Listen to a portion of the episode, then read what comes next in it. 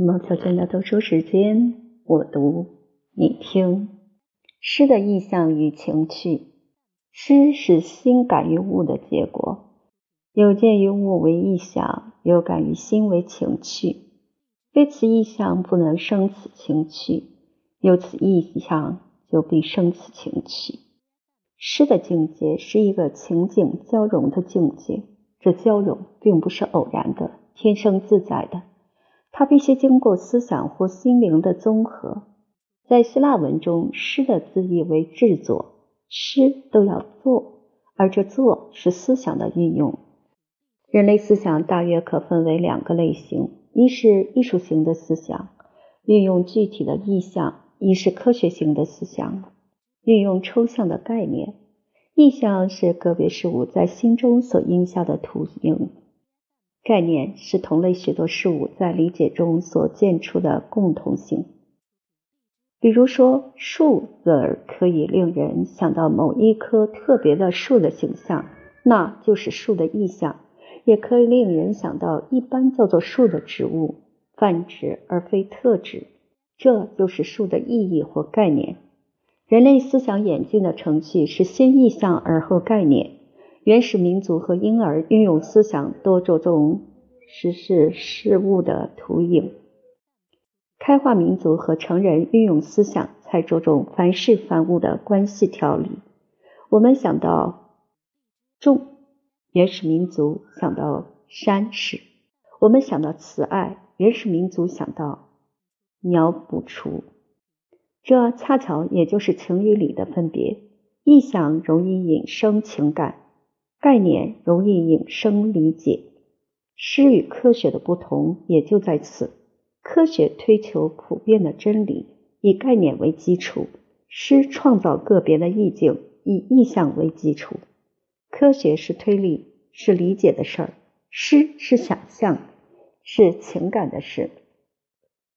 意象容易引生情感，却也不一定就能引生情感。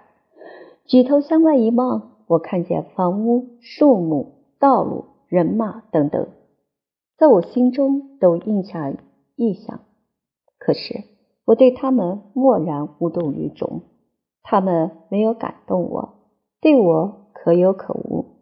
我不加留恋，他们就没有成为诗的境界。但是这些寻常事物的意象，也可能触动我的某一种心情。使我觉到在其他境界不能觉到的喜悦或惆怅，使我不得不在它上面流连玩索。如果我把那依稀隐隐约约的情与景的配合加以意象经营，使它具体化、明朗化，并且凝定于语言，那就成为诗了。杂乱的、空洞的意象的起伏只是幻象，完整的意象与完整的情趣。融贯成为一体，那才是诗的想象。诗是一个完整的生命，其中血不能离肉，形不能离体。为了了解的方便，我们加以分析，才显现出意象、情趣和语文三个不可分割而却可分别的要素。我们姑且随意举一首短诗为例来说明，比如李白的《玉阶怨》。玉阶生白露，夜久青罗袜。却下水晶帘，玲珑望秋月。在这首诗里，我们一眼就看到的是语文，四句五言。这二十字有音有义，就应说它有一种整齐的格律，声与韵组成一种和谐的音乐，念起来顺口，听起来悦耳。如果细加繁琐，这音乐也很适合于诗所要表现的情调。就意说，他写出一些具体事物的意象，如玉阶、白露之类。这些意象可以个别的用感官知觉去领会，温度感在这首诗中最显著。多处意象都令人觉得清冷。其次是视觉，玉阶、白露、水晶帘、秋月等都有看得见的形状色彩。升、清、下、望四个动词可以起筋肉运动感觉。生白露与下水晶莲还可能有听得见的声音。不过，乱杂拼凑的意象不能成诗。这里的许多意象是都朝着一个总效果和生发，它们融成一体，形成一个完整的境界，可以看成一幅画或一幕戏。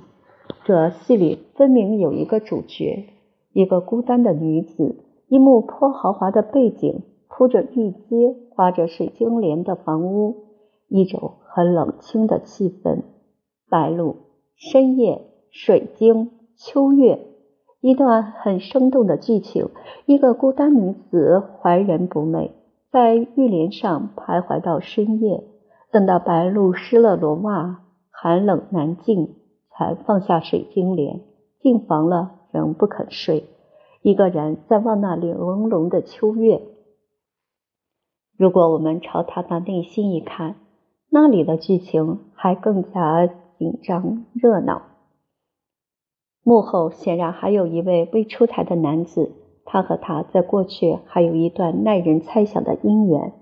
如今情形改变了，反正他已去了，留下他一个人在那里重温旧日的记忆，感伤今日的凄凉，怅望来日的离合。而白露、秋月又那么清寒的可爱，这一切形成一个生动的境界。一个完整的意象。我们如果不能把情景看得一目了然，就无人了解这首诗。可是，如果只把它看得一目了然而无动于衷，有它不足喜，无它不足惜，那也就还没有了解这首诗的深微。诗人本要借着完整的意象，传出他称为御阶院的那种情感。我们必须了解这怨的意味。才能了解这首诗。情感不是纯然可凭理智了解的，了解情感势必感受情感。我们必须设身处地，体悟入微，在霎时中丢开自我，变成诗所写的那位孤单女子，心领深受她的心境的曲折起伏，和她过同样的内心生活。凡是诗的了解，都必须是同情的了解，不同情。绝无从了解，聊同情的了解，诗的目的与功用才算达到。这里意象与情趣的关系如何呢？严格的说，它们并不是两回事。意象中就愈有情趣，情趣又表现于意象。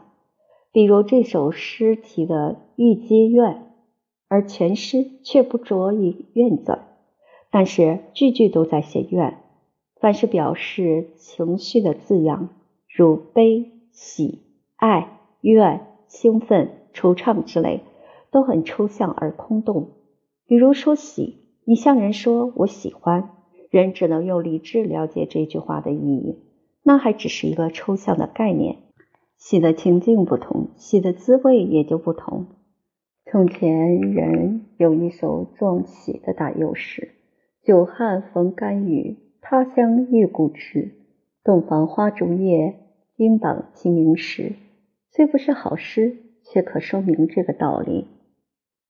你只说你喜欢，而没有说出你为何喜欢，以及如何喜欢那个具体的情境，人不知道那是久旱逢甘雨的喜，还是他乡遇故知的喜。他就茫然无凭，不能起同情的了解。我说这首诗也还不是好诗，因为四句各言一境，随便拼凑不能看成一个完整的意象，而且每句只是一个标题，如何写还是没有写出来。诗中看不出写诗人的性格，所以仍是空洞的，像杜甫的“闻官军收河南河北”。剑外忽传收蓟北，初闻涕泪满衣裳。却看妻子愁何在？漫卷诗书喜欲狂。白日放歌须纵酒，青春作伴好还乡。即从巴峡穿巫峡，便下襄阳向洛阳。谢离乱时，人忽闻乱定，准备还乡。整个的具体情境活跃如在目前。才是表现喜的好诗，才能引起同情的了解。诗以具体的意象表现具体的情趣，具体的意象必是一个活跃的情境，使人置身其中，便自然而然的要发生那种具体的情趣，造出一个情境来打动情趣。道理犹如行为派心理学家所谓条件造成的反射，喝着痒处，自然感觉到痒，譬如饮水，冷暖自知。空谈冷暖而不叫人亲自饮水，他所了解的就不是饮某水的某种特殊风味的冷暖。诗不告诉人冷暖，而只请人饮水去自知冷暖。情趣譬如冷暖，饮水譬如关照意象。生命生生不息。希腊哲人有抽足即流，再插足以非潜水的妙语。每首诗所写的境界与情趣，为其是活的、具体的，所以是特殊的。只此一遭的，世间有不少女子因为孤独而生仇怨，可是各有历史背景，各有怀抱，仇怨不能完全相同。欲结怨是只有李白所写的那二十个字所能写出的那一种怨。换一个情境，换一个说法，意味就完全变过。从此可知，诗不但不能翻译，而且不能用另一套语言去解释。诗本身就是它的唯一的、最恰当的解释。翻译或改作，如果仍是诗，也必另是一首诗，不能代替原作。诗是一种对于生活的体验与玩索，无情趣不能有诗，有情绪者却也不一定就有诗。许多人自以为有诗意，只欠一副表现的本领。其实那诗意还是一种幻觉，至多也只是一种依稀隐约的萌芽。要它真正成为诗，必定要经过意匠经营，使它明朗化。这明朗化就是具体的情趣见于具体的意象。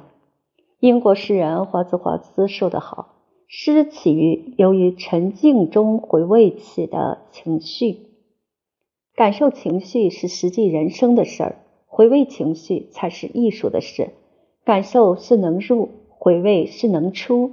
由感受到回味，是由自我的地位跳到旁观者的地位，由热烈的震动变为冷静的关照。在这回味之际，情绪就已连发生情绪的情节在一起想。就多少已化为意象，就在这回忆中，那情绪与境界的混整体经过融化和洗炼，由依稀隐约而化为明朗确定。所以，这回味就是批评家所谓创造的意想象。如果我们把原来感受的那种生操自然的情绪叫做第一度情绪，回味起来的情绪叫做第二度情绪。它们的分别可以这样判定：第一度情绪如洪水行辽拖泥带水；第二度情绪如秋潭积水澄清见底。第一度情绪有悲喜两极端中各种程度的快感与不快感；第二度情绪悲喜相反者同为欣赏的对象。第一度情绪起于具体的情境，而那具体的情境却不能反映于意识。意识却被情绪垄断住了。第二度情绪连着它所有起的具体的情境，同时很明确的反映于意识，是一个情景交融的境界。总之，第一度情绪是人生，是自然；第二度情绪是想象，是艺术。艺术凭借自然，却也超脱自然，它是根据自然而另外建立的一个意象世界。就有所凭借而言，它是写实的；就另有所建立而言，它是理想的、超现实的。它是人生的反应，也是人生的弥补。一般人有情趣而无诗，原因在有自然而无艺术，有感受而不回味，能入而不能出。情绪离着意象而孤立空闲。一切诗都必须经过感受阶段。在自我中渗透一番，一切诗也都必须经过回味阶段，跳出自我的圈套，得到一个可关照的意象。所以，一切诗都必同时是主观的与客观的。纯然主观的诗与纯然客观的诗，与理都不能存在。物与我固然有一个分别，诗或是写轻松感受的，或是写关照于物的。一般人把前者称为主观的，后者称为客观的。其实写主观的经验必须能出，写客观的经验必须能入。一则化主为客，一则化客为主。同是相反者的同一，比如班婕妤写《怨歌行》是写自己，可是他是痛定思痛，把自己的身世当做一部戏去看，才看出他自己恰像秋风中的完善。这完善的意象就表现出他的情绪。李白写《玉阶怨》是写旁人，可是他也必须在想象中。亲临深受那孤单女子的心情，才明白她的怨是起于那么一个情境，有那么一种风味儿。尼采讨论希腊悲剧，说它起于阿波罗与狄俄尼索斯两种精神的汇合，这两种精神完全相反，而希腊人能把它们融汇于悲剧，使变动的生命变为优美的形象。